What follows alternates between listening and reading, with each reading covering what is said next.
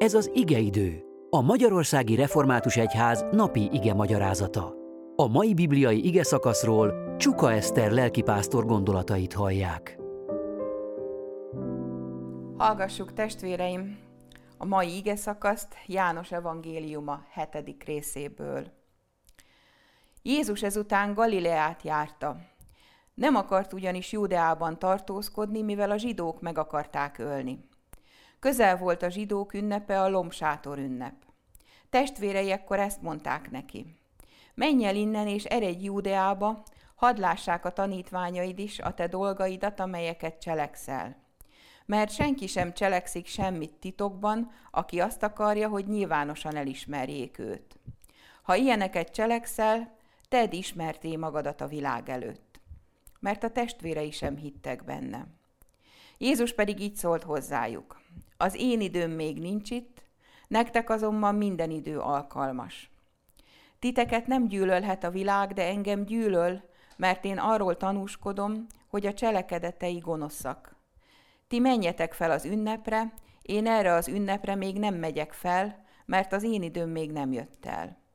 Ezeket mondta nekik, és ott maradt Galileában. Miután azonban elindultak testvérei az ünnepre, akkor ő is felment, nem nyíltan, hanem amennyire lehetett titokban. A zsidók pedig keresték őt az ünnepen, és kérdezgették, hol van ő. És sokat suttogtak róla a sokaságban, némelyek azt mondták róla, hogy jó, mások viszont ezt mondták, nem az, sőt félrevezeti a népet. De nyilvánosan senki sem beszélt róla, mert féltek a zsidóktól. Kedves testvéreim, a nyilvánosság valóban egy nehéz dolog. Emberek elé állni, vállalni azt, hogy a külsőmet, a viselkedéseimet, a szavaimat mérlegre teszik, megítélik, félreértik, sőt, esetekben szándékosan félremagyarázzák, ez bizony nehéz dolog.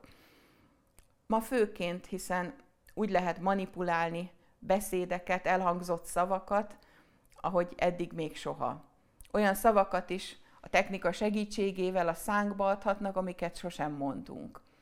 Ez valahol hátborzongató, mégis vannak helyzetek, amikor szólni kell, és nem szabad hallgatni, vállalni kell a következményeket.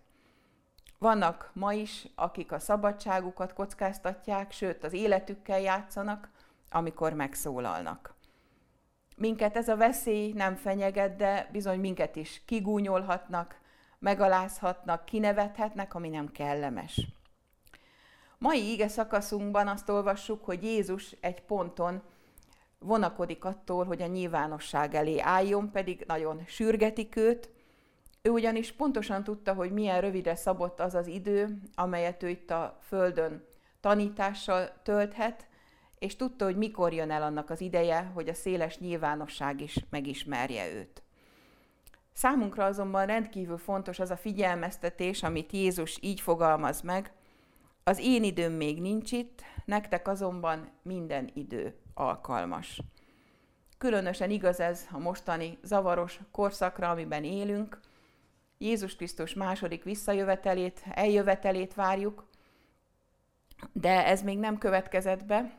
Addig viszont az a feladatunk, hogy minél több emberhez eljuttassuk az evangéliumot. Kérjük Istent, hogy adjon erőt ahhoz, hogy minden körülmények között, boltban, postán, utazás közben tudjunk szeretettel, szelíden, de határozottan bizonságot tenni. Hiszen ezt bízta ránk a mi mesterünk. Aki pedig megadja az időt, az alkalmat és a hallgatóságot, ad majd számunkra megfelelő szavakat is a bizonságtételre. Amen.